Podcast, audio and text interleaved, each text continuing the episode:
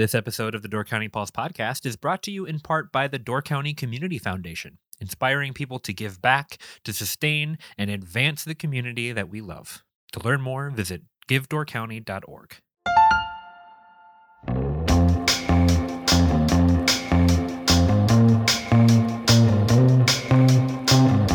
Hello and welcome to the Door County Pulse podcast. I'm Andrew Clyden and I'm joined today by Miles Danhausen, writer and editor for The Pulse. How's it going, Miles? It's going good, Andrew. How are you? I'm doing all right. Uh, got a couple things to talk about today. Uh, we have an interview with Laurel Hauser coming up at the end of this recording, which I'm excited to hear.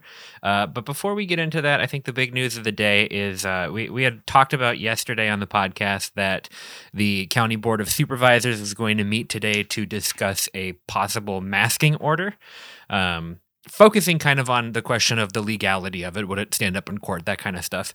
And then when the meeting began today, uh, I heard that Uh, this was going to be mostly an educational meeting, and we'll, we'll get into all of that. But give me a little background on on what was happening leading up to this morning, uh, and then I guess we'll just walk through the meeting to to talk about what happened. Yeah, uh, well, I mean, is this big news? I, I haven't checked social. I don't know if anyone is interested. Nobody's in really outcome. talking about it. That's that's the thing yeah. that I've seen. yeah, pretty uh, lightning rod issue, of course. Um, Yeah, it was, you know, the meeting happened nine o'clock this morning, and uh, the, the county board is starting to move a little more quickly on getting these remote meetings going. It's still kind of, uh, it's still taking a little while, but not the hour it might have taken early on in their remote Zoom meetings sessions. Um, but yeah, the, the meeting was called by County Board Chair Dave Lienau on Wednesday to discuss whether they wanted to institute a countywide masking order. And um, Lienau said he called the meeting based on a ton of feedback from businesses and citizens asking the county to make some sort of mandate. Um, he said at the meeting today that only grew since Wednesday, um, hundreds of calls and emails. And he said of the ones he was able to get to, um, eighty-seven percent were in favor of some sort of universal masking order. Um and overwhelmingly business owners in favor of it. Right. Um, we we had talked on the podcast yesterday, and, I, and I'm not saying go listen to that podcast first and then jump into this one, because obviously we're going to get into the news, you know, about what happened in the order shortly. Uh, but the, the two big things that I want to stress is that this was a meeting to discuss requiring masks indoors and in situations where social distancing was not practicable. So this wouldn't be a like cop pulls you over when you're walking on the side of the road kind of thing. Um, and we'll talk about the enforcement of it too, because uh, that, that definitely came up in the meeting.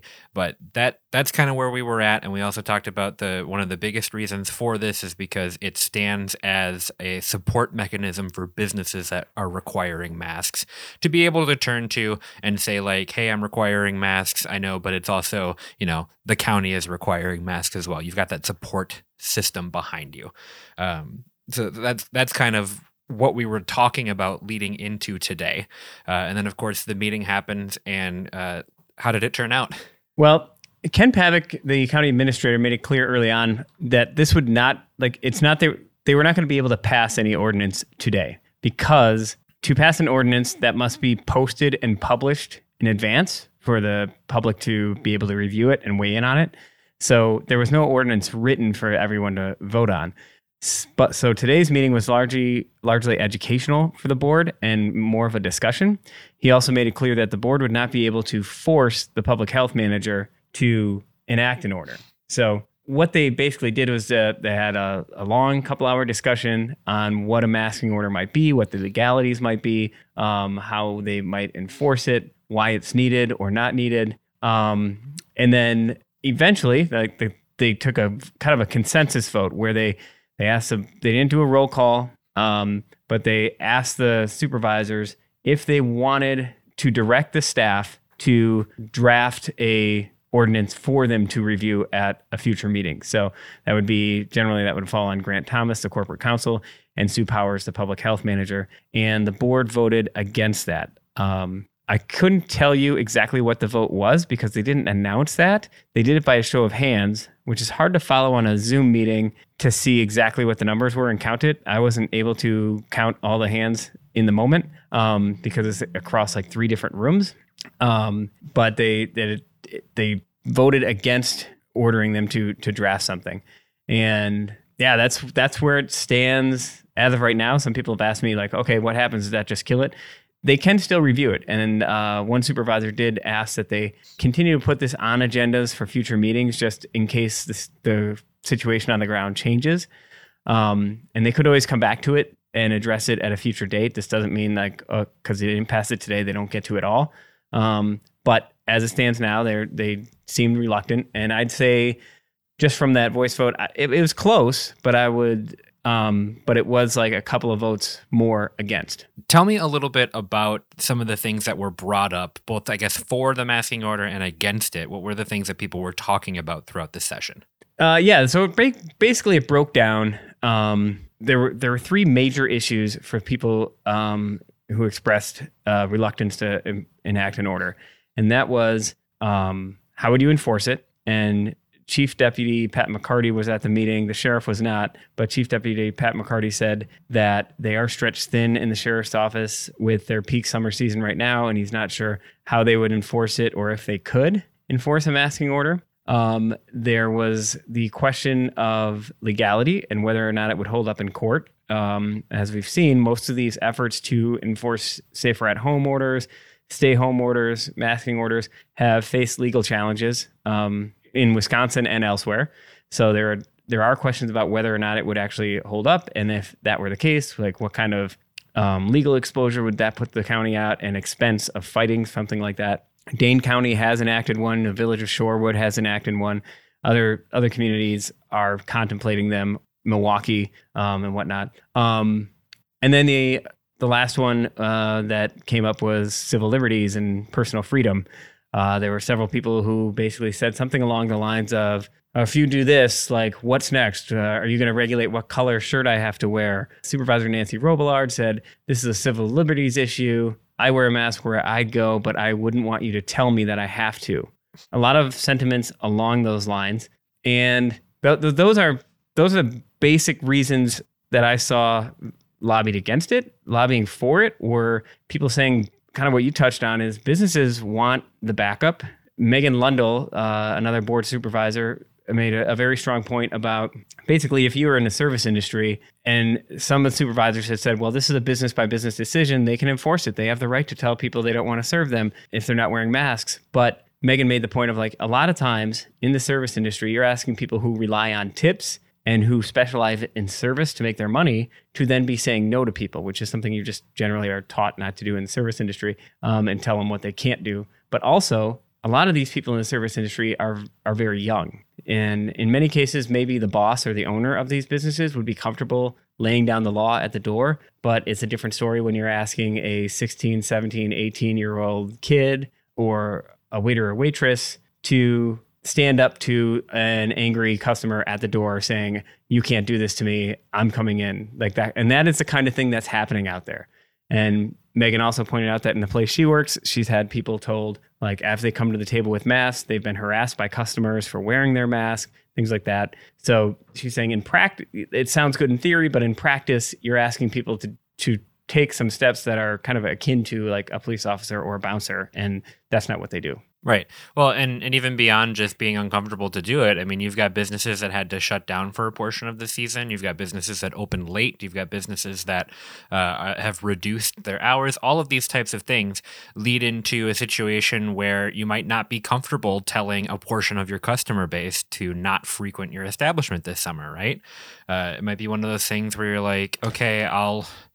I'll allow the person in without a mask because I need to pay my employees or I need to keep the doors open throughout the summer, uh, even though you know that you're gambling with your safety at that point. So it like that's just another thing that's there. And an order like this would have gone a long way to help those businesses have something to some platform to stand on, because of course individual businesses can make up the rules however they want to, but without that support system behind them, it gets a lot harder to enact stuff. And this is something that I saw Door County business owners talking about at the end of March, right? We're talking about like, what are we going to do? How are you enforcing masks if you are? How have you been dealing with customers? Sharing stories like that all the way back at the end of March, trying to figure this out, and and to just not have any guidelines or, or any support at the county or the state or the federal level is it, it leaves businesses on their own in a lot of ways. Yeah. And there was, in, in addition to that conversation, there was also points made by Door County Medical Center expressed their support for a countywide masking order in indoor spaces and where pra- social, outdoors where social distancing was not practicable. The Economic Recovery Task Force didn't have like a formal vote, but expressed support for any measure like this the county board would take. And a lot of the business associations and their membership, they haven't made formal votes, but also expressed their support to Dave Lienau and other members of the board. Then Public Health Manager Sue Powers refuted some claims by people in, who spoke in public comment session questioning the science behind the eff- efficacy of wearing masks. She said, we should not be debating the effectiveness of masks at this point. The studies and, and evidence is pretty clear that masks are an effective tool for suppressing the spread of COVID nineteen. And that is an example of somebody like learning new things and changing her opinion. Early on in this virus, she told me in an interview that masks were not a good thing to do because that was not needed for this disease. Now, granted, everything we know about it has changed since then, and now her recommendations have changed, and so have the C D C's and the World Health Organizations. Um, as evidence mounts that there is high p- potential for aerosol spreading of COVID nineteen. Um, so that was that's kind of where it came down, and there were some strong arguments for it. There were um, some very adamant arguments against the measure. One uh, constituent was very vehement that, or Mark Savard had a very good point about how you change it once it's like, when would you end it? So you enact the order. What's your off ramp for, what's your requirement for when you can take the order down? Does this disease have to be completely gone? Does it have to be at a certain level? Does it, does a vaccine have to be here? Does it have to be eradicated? Like at what level do you say we're taking it off? And then like, how does that set a precedent for future um, epidemics? I did think that was a, uh, a good question to be asking and to be considering, but, um, and that is one also like Grant Thomas, the corporate counsel, said like that was a concern of his as well. Hmm. You know, the, the, the takeaways that I have from that are when you have public health, when you have the hospital, when you have people whose job it is to understand medicine and diseases, when you have those people recommending something that has to do with a pandemic, I don't understand how the debate doesn't stop there. You know what I mean? Like these are the people that we trust with public health, uh, but then to not like not heed their recommendation seems foolhardy uh, in a lot of ways. Well, that's that's a that's a double-edged sword though, right? Because if you say the debate stops with that, well, in February, the public health messaging and the hospital messaging was you don't need masks and you don't need w- to wear masks because that does not help in, in curtailing the spread. It's good that people continue to investigate and continue to debate because they found out that masks did help. So it's not that these are messiahs from above bestowing their knowledge. They're they're always learning new things and figuring new things out. But I would say that, yes, their advice should be taken which with greater weight than um, you know, your average supervisor or your average citizen who does not specialize in those things. But see, that that's the other part of it, too, is that when, when people cite early on with the C D C saying masks weren't recommended or, or what Sue Powers had said early on, the primary function of science is change and, and evolution and learning, right? So, like, you go back a couple thousand years and the popular science of the day was bloodletting with leeches. People believed that rats and flies were born of trash. Uh, like if you leave trash out, that's how you create rats and fly. Like that's where they're born from. And those things change as we learn more. And this is no different. Just because it's twenty twenty doesn't mean that science has learned all that science can learn. So uh, again, I think my point still is when you have the people who are investigating this the most thoroughly, those are the people whose voices I tend to put more weight on, right? Uh, rather than... No, for sure. And they deserve more weight. It, I just don't think like that should mean like that's the end all be all and that we end debate or that we we stop discussing. There are there are good arguments. There are legitimate things to think about in this because anything you do as a government body, governmental body does have a potential precedent. So like if you did this, let's say next winter, we have a really, really bad, like five years from now, we have a really, really bad flu season. What would be your argument against public health taking like really extreme measures then too? Which we've never done before and never been okay with before, like you might have that. I, I guess the last thing that I want to talk about in terms of like the the reasonings against it were what you said about civil liberties. Uh, and I'm sure at this point, everybody has seen the arguments both for and against this in terms of like, you know, it's no different than no shoes, no shirt, no service, or uh, having to wear a seatbelt when you drive your car. All of those types of things are technically infringements on your civil liberties. And yet we accept them for the for the public health. Um, What was the debate like in this realm? I, I think that that in, in some of the supervisor's statements, I think that was probably a, a large portion of the thinking and voting um, against passing this measure was that potential infringement on, on civil liberties. Although, I mean, as somebody who wears a mask and you look at the things we ask people to do and not do, like if I walk around without pants on, I can get arrested for indecent exposure. And that's not So asking me to wear pants is not an infringement on my civil liberties, in my opinion. Um, you know, that I'm curious how a lot of those folks would appreciate that. um, and in this case, we were talking about potentially a, um, as Nancy Akerley said, that the, you're asking, when you're saying my body, my choice about this, you're not actually talking about your body, your choice. You're talking about a choice you make that might very well affect the health and well-being of a lot of other people and a lot of other families around you. So, um, It's a that that is an argument that's in this context, in this debate, it's really hard to to see the merit in that about the, well, now you're asking uh, me to wear a mask. What else about my clothing are you going to regulate? I don't think that this in any way seems like it's a slippery slope to that.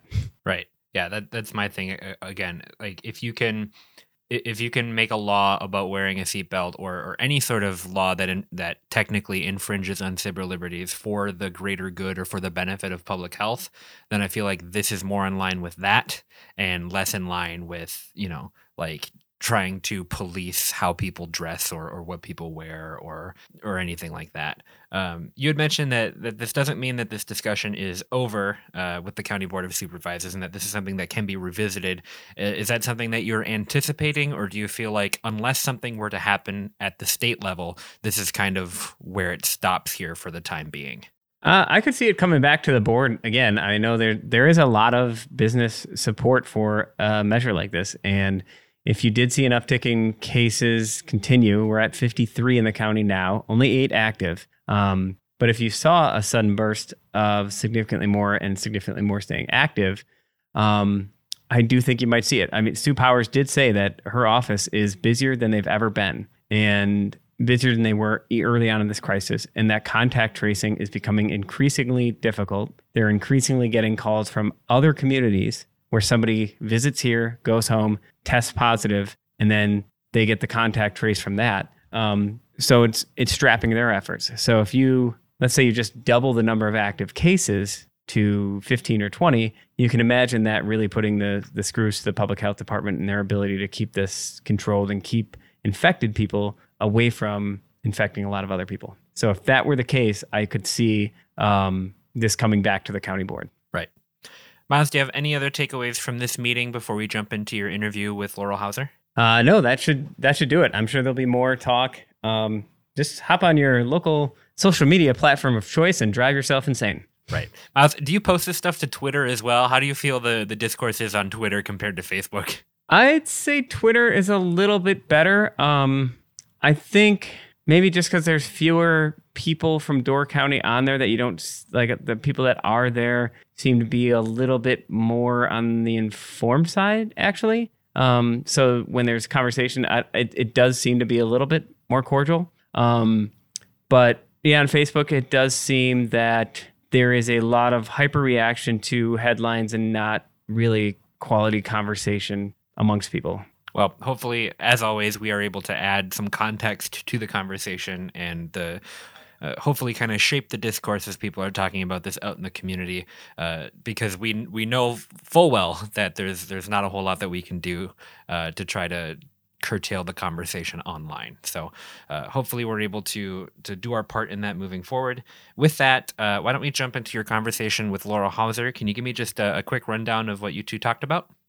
Uh, yeah. Uh, So I talked to Laurel Hauser, who is the new interim director at Crossroads at Big Creek, the preserve down in Sturgeon Bay.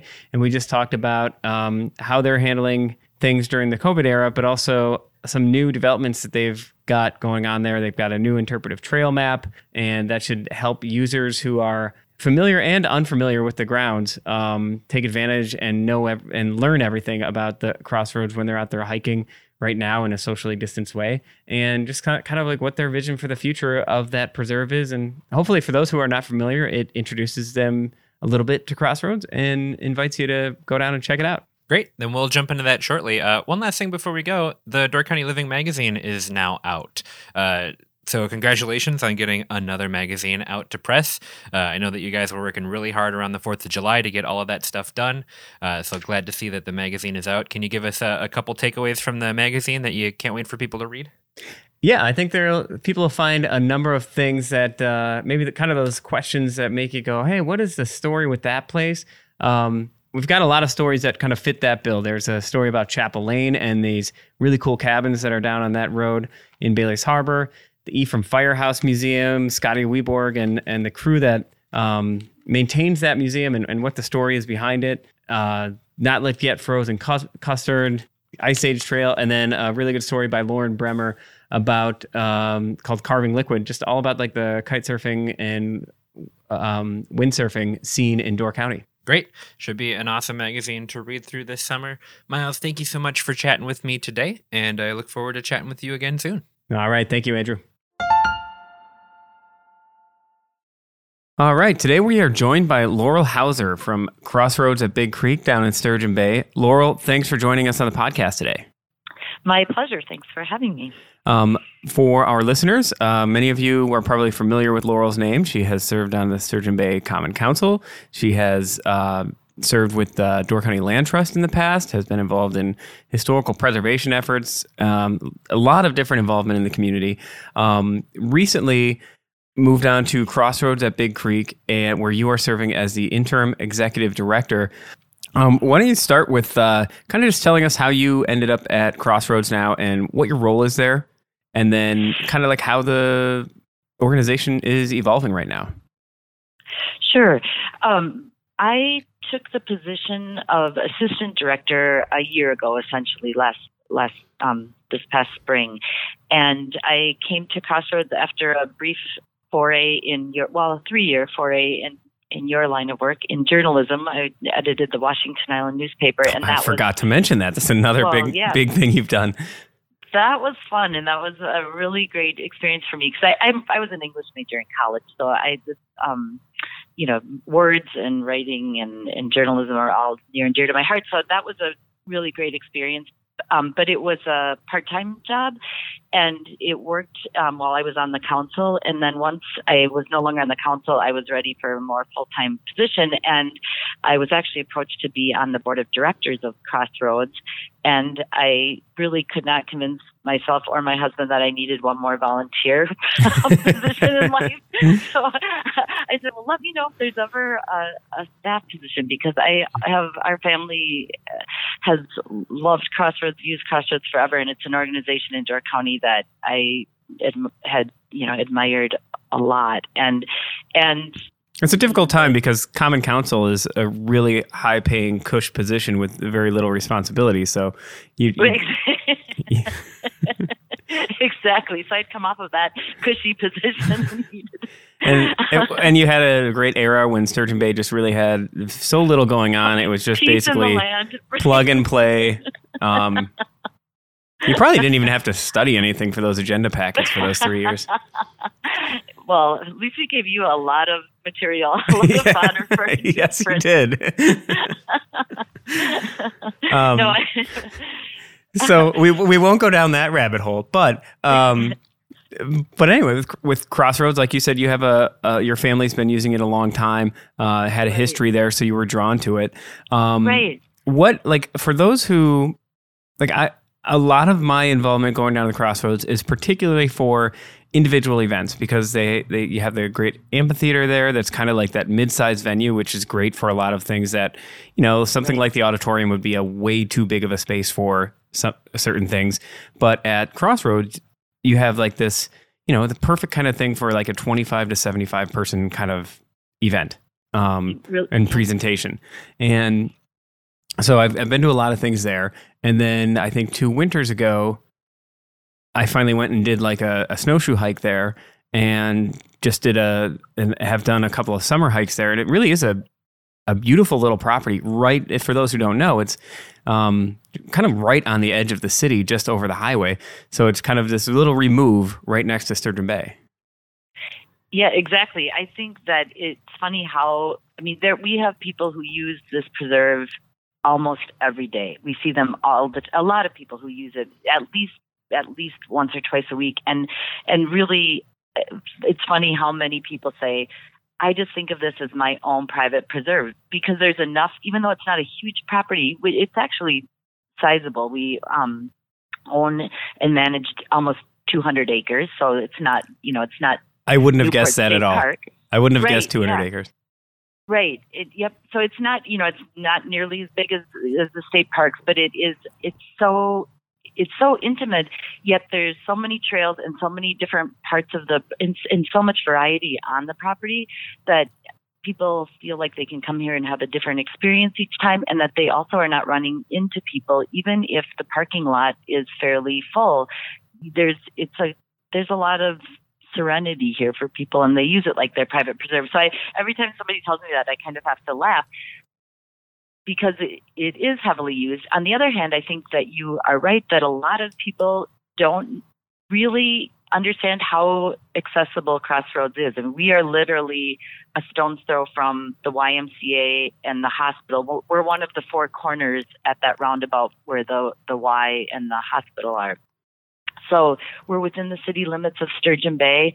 Um, I think this is so. So yes, we do have our our auditorium here, which gets used so much. Crossroads building and um, the auditorium pre-COVID, you know, was just used by dozens of community organizations. Kind of this was their go-to when they had to have a meeting or they wanted to do a presentation, and it hit the right, you know, it was the right size.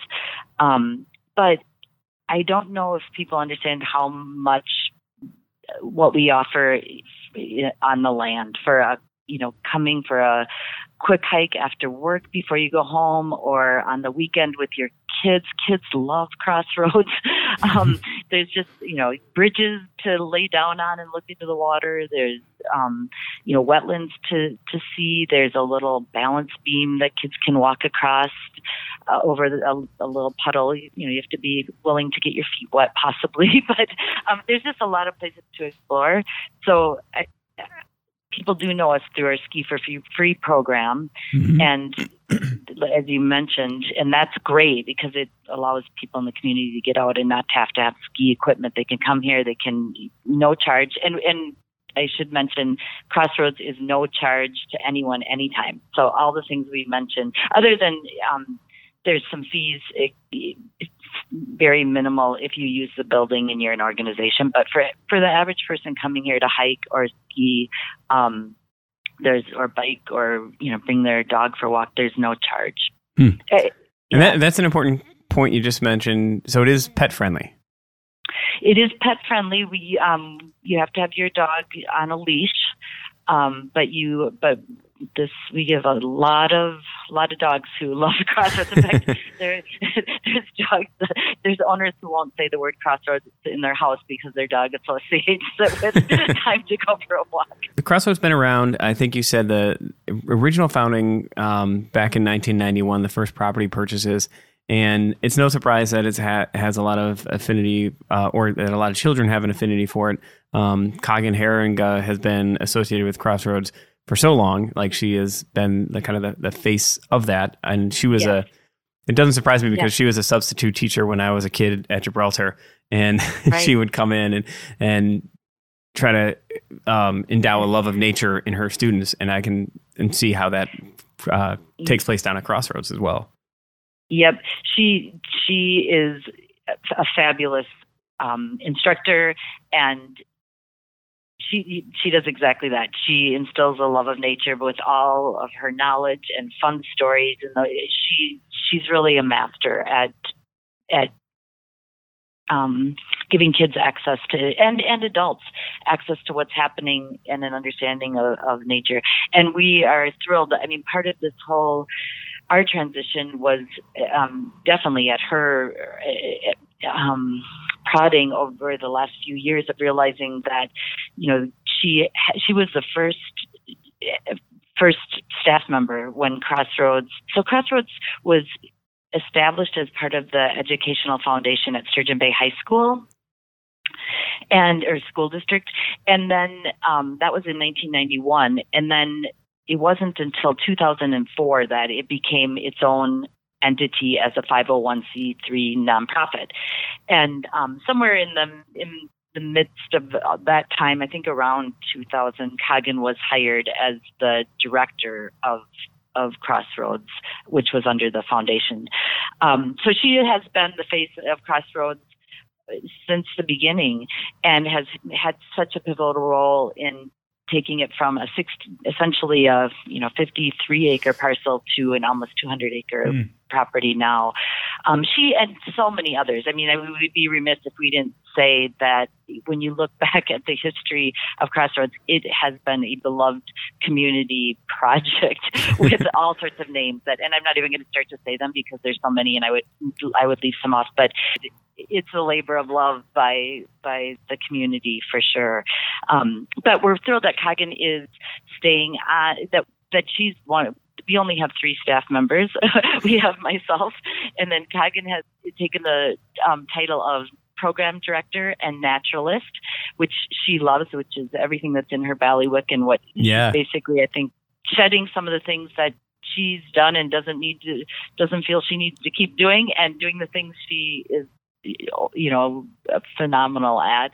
And then we have Nick Lutsky, who is our land and facilities manager, who is just, I can't say enough about either. He is, is doing a really remarkable job. So we have a, a strong um, staff, I think, with people doing what they're good at, and we have a really strong board of directors. So that's exciting.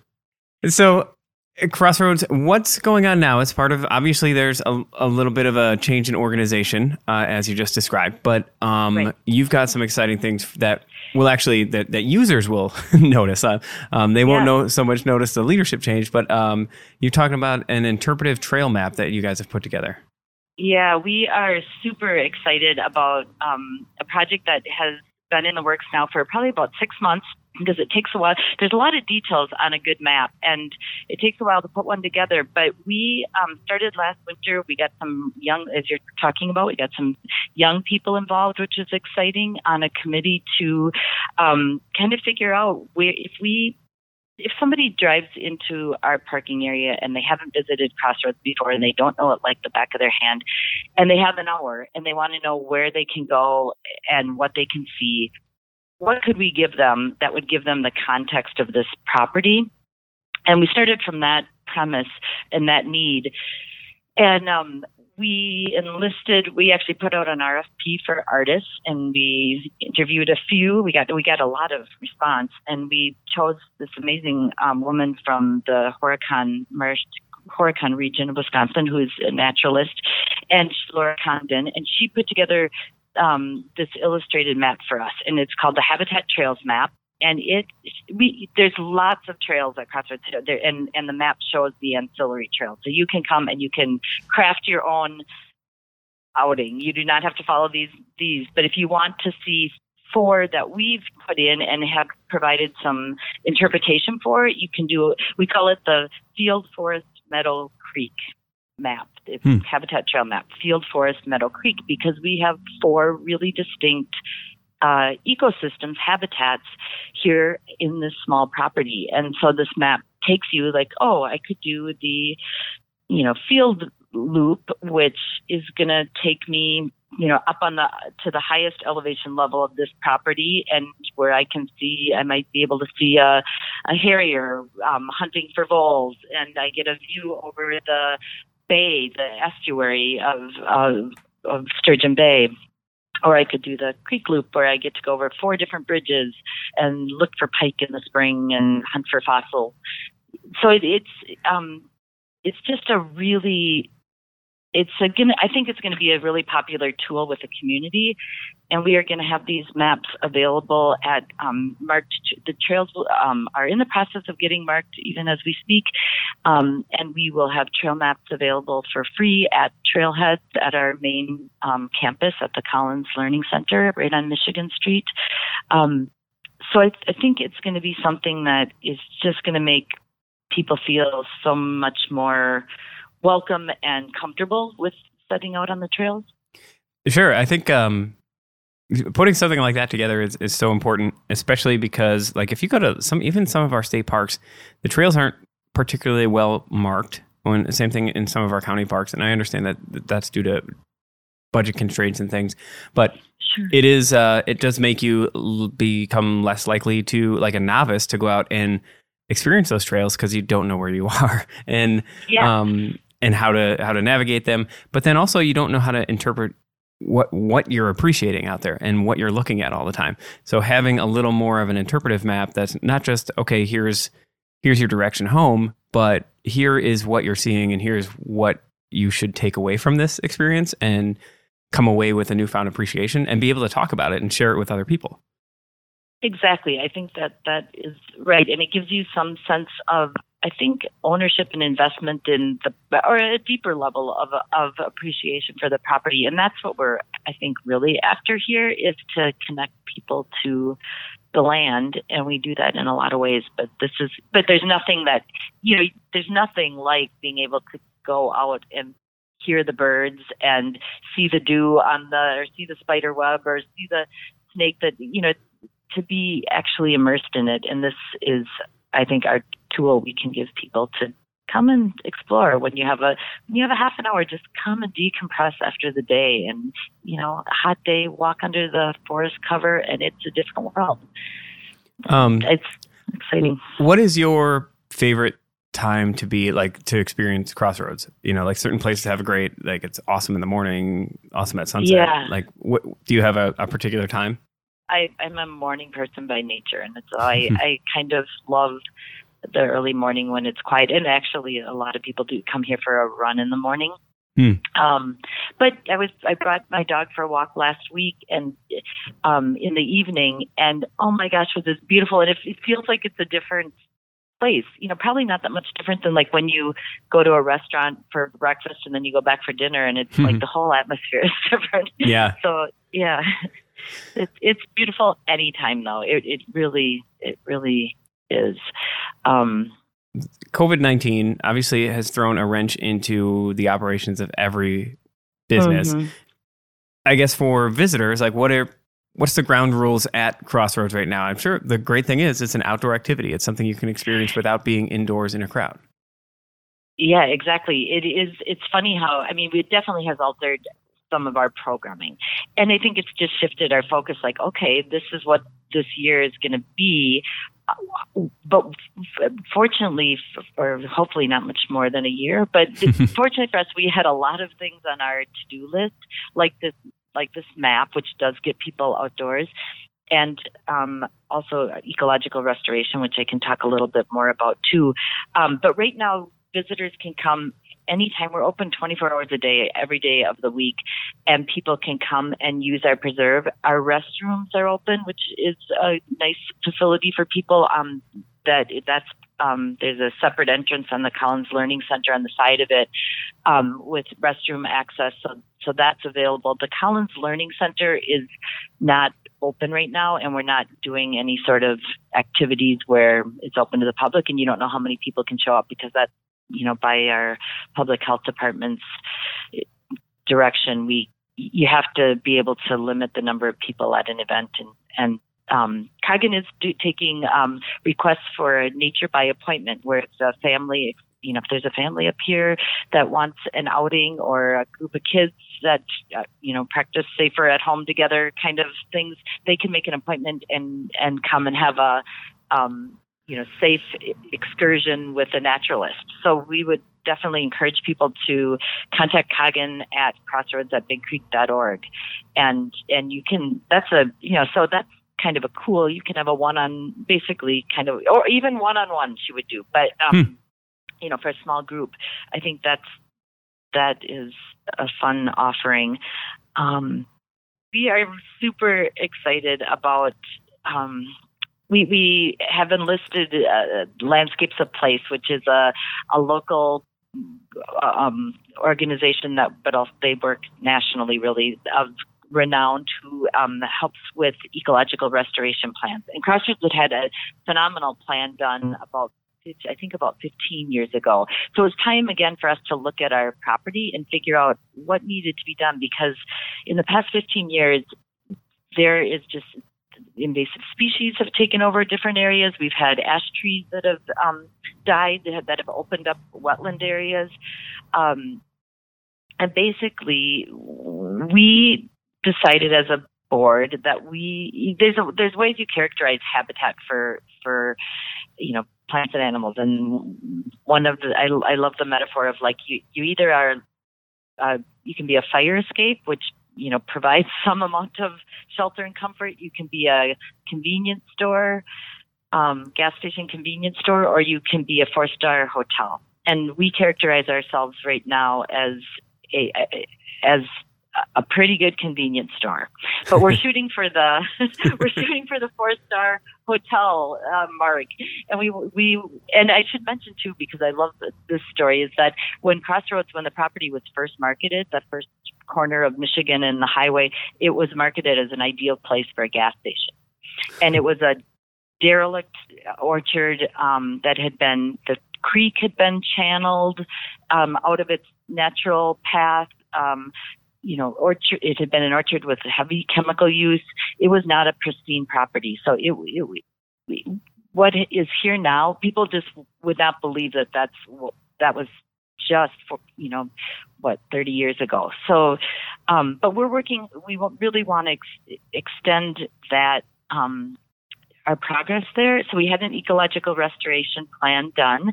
Um, phase one of it was done and adopted by our board this past spring, and it. Titled Begin with the Creek, and it is we're already um, removing reed canary grass from Big Creek and um, unearthing or un- rediscovering um, some native plants that are taking over because the invasives are coming out and because um, the um, sunlight is getting in with the, you know, when we lost some ash trees, it actually Um, in some ways was a, a, a good thing, and we we're seeing native growth. Um, and we've gotten some, we've been writing for some state and federal grants, and we um, are waiting to hear on a really big one this um, later this summer, but we have received a couple of grants in the forty-five thousand dollars range, um, and we are excited that that those will help us um, really get started with being able to hire some contractors and purchase some native plants and get those in the ground. Um, but the really exciting part of that is we are looking for help with from the community. Um, we want to connect people. I, I think people are looking for a way to connect to the land, to be part of a solution on healing property. And so we have lots of opportunities for volunteers to come and, and be part of our Habitat Healers group. Um, you know, you mentioned some of the origins of Crossroads there, and you talked about the gas station, and this is something that I was explaining to someone recently. Um, you know, I'm I'm not one of those weekly users of Crossroads, just especially because I live all the way up in Sister Bay, but um, right. I'm an appreciator. And one of the things that I spend a lot of time thinking of, probably to my wife's annoyance, is the kind of like the how our entryways to our villages and, and towns and, and the city look, and to our county. And I, I do wish yeah. as a whole, we could put more thought into that. And you think of, you know, as you come in as W A P I, like, are there ways to uh, allow the businesses that operate there, but also try and, um, you know, make them feel like Door County, not like anywhere U S A. So if you could somehow have screening or plantings or cherry trees or anything like that, that make it feel like Door County versus just any four lane mm-hmm. highway. Um, mm-hmm. But I think Crossroads, if you think about like coming over that bridge heading north, and the mm-hmm. difference between having Crossroads there at the foot of that bridge as you c- cross the canal, which to many people signifies the entry to the county um, on their vacations, versus a big gas station. right there. Right. And this is not to right. knock gas stations. We all use gas stations all the time. But yep. you think of what that says. Like, hey, we're in Door County. The first thing we see is a nature preserve versus we're in Door County. The first thing we see is a gas station um, optimized yep. to get the most money out of our pockets. Um, I was disappointed years ago when the American Transmission Company came through and erected those massive new um, power lines right there too. Mm-hmm. And because mm-hmm. again, you're right at the main entrance to the, um, to the northern part of the peninsula. And the first thing you see is just gargantuan power lines. Um, And I'm always concerned about those those parts of the highway, those those agricultural areas. Even yeah. as you go north, they're for sale. What's going to end up there? Um, so it's nice to know that like Crossroads is there and has preserved that, at least that first entry point. And I'm curious, mm-hmm. like how did that how did it come about, and why was that property? Why did anybody think to target that and preserve it thirty some years ago?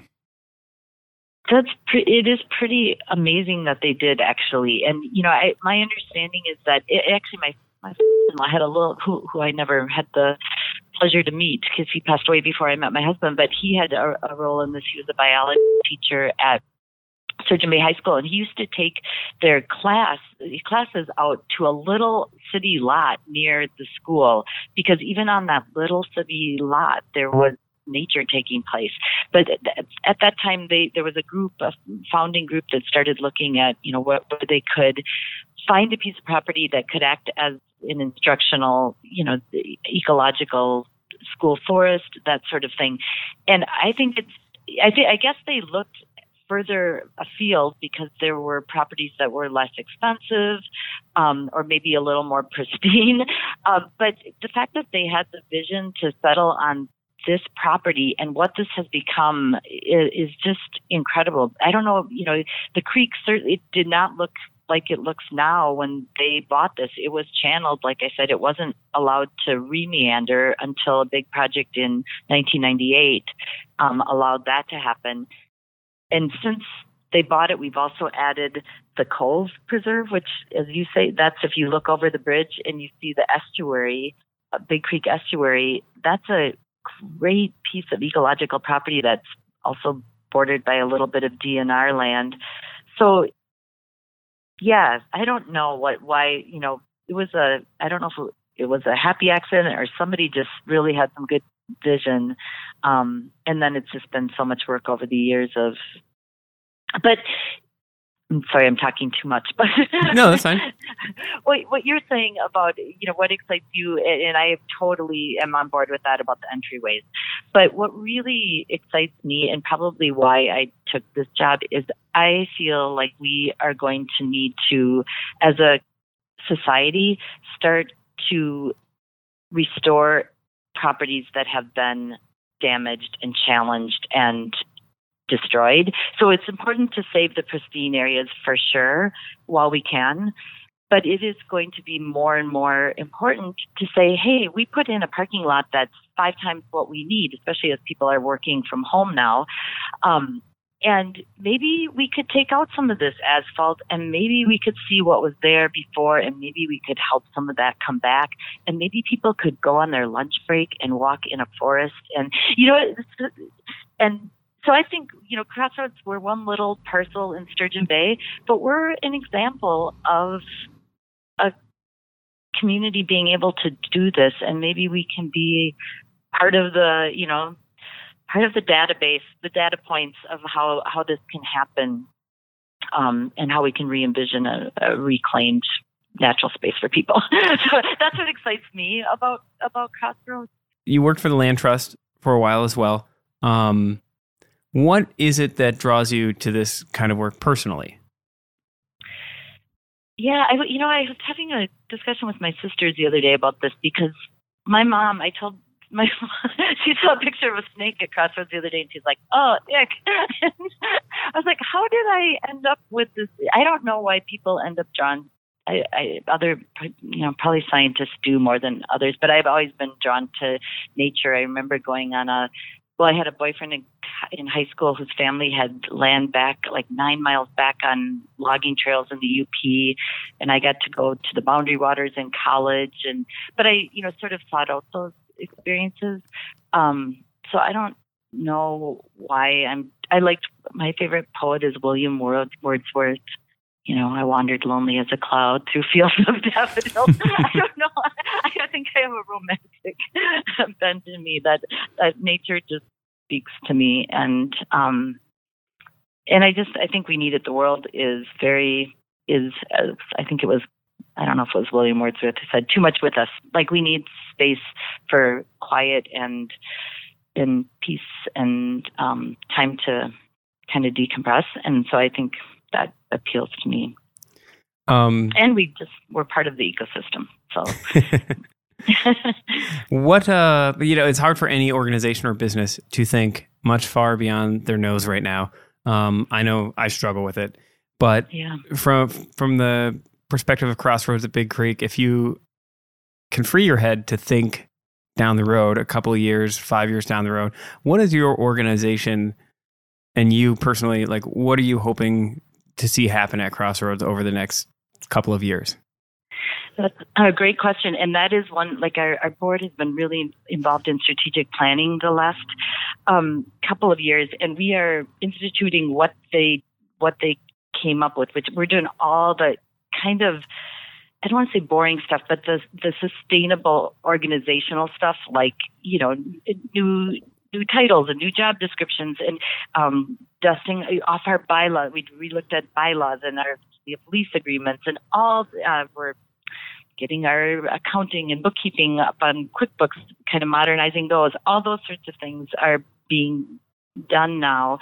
Um, and this fall, we um, well, last winter we went as a we did a field trip. Our whole board went down and visited River Edge Nature Center um, near Milwaukee, which is one of them, you know, kind of premier nature centers. It's been around for a long time in Wisconsin.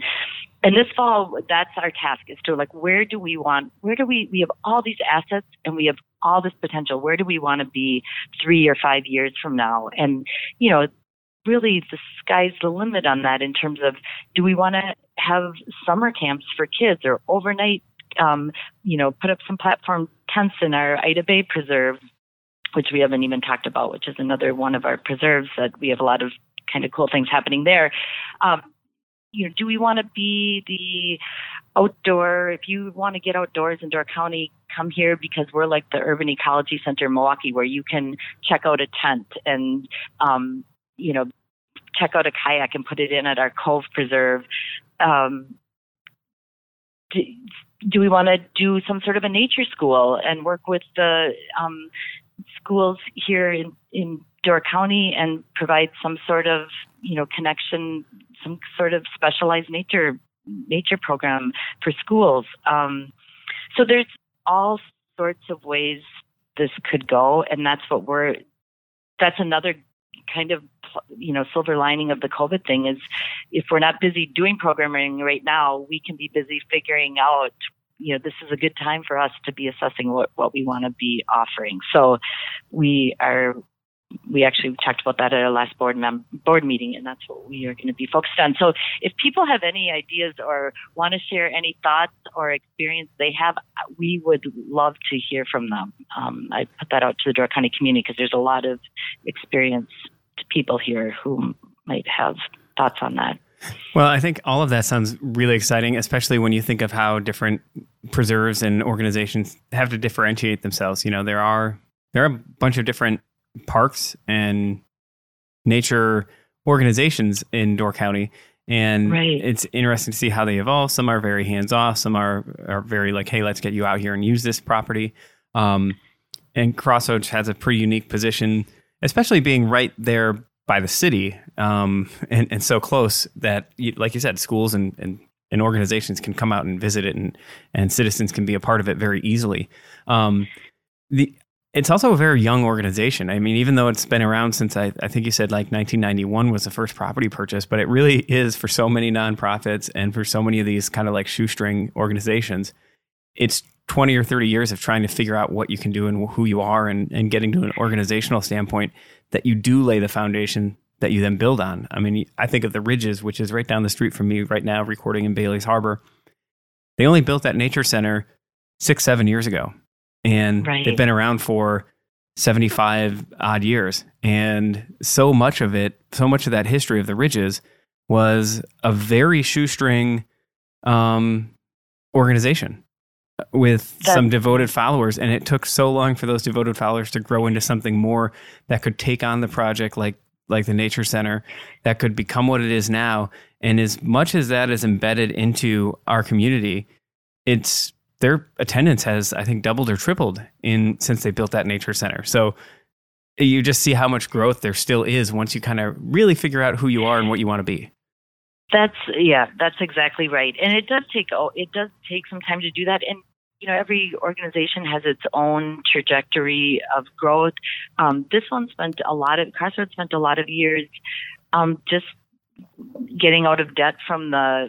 building this nature center, which the Collins Learning Center, which is fabulous, and providing, you know, all the infrastructure that you need to have a, a preserve. And so we're working also on that, like in expanding our donor base of support. People have for a long time, I think, thought that Crossroads was supported by the school um, because it grew out of that relationship.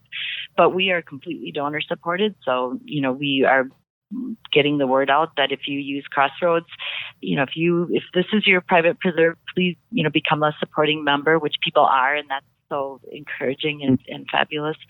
Um, but you're right. It does take a, a while. And I think Crossroads is used in so many different ways by some, we have our car charging station here that is almost busy all the time. Somebody's charging their electric car, which is a free service. We have the Heritage Garden um, that people can can visit, and this year is the Victory Garden. We have eBird. We're moving up on the county's eBird hotspots, so people, so birders come here. So there's all these different, you know, Crossroads is so many different things to so many different people, um, which is great, but it is. There's a lot of different ways we could go with it. So we're still in, I would say, that, um, you know, period of figuring out who we're going to be. Maybe we're in the adolescent age kind of, um, which is exciting. And we have, a, like I said, a really, really strong board for this, for this next phase of our, of our existence, which is encouraging. Um, Laurel, anything else we should hit on before I kind of wrap this up? I don't think so, other than to just remind people that in the next couple of weeks, we will have our Habitat Trail Map available for their use, and we encourage anyone to come by and visit. We're open every day, all day, so come and come and explore Crossroads.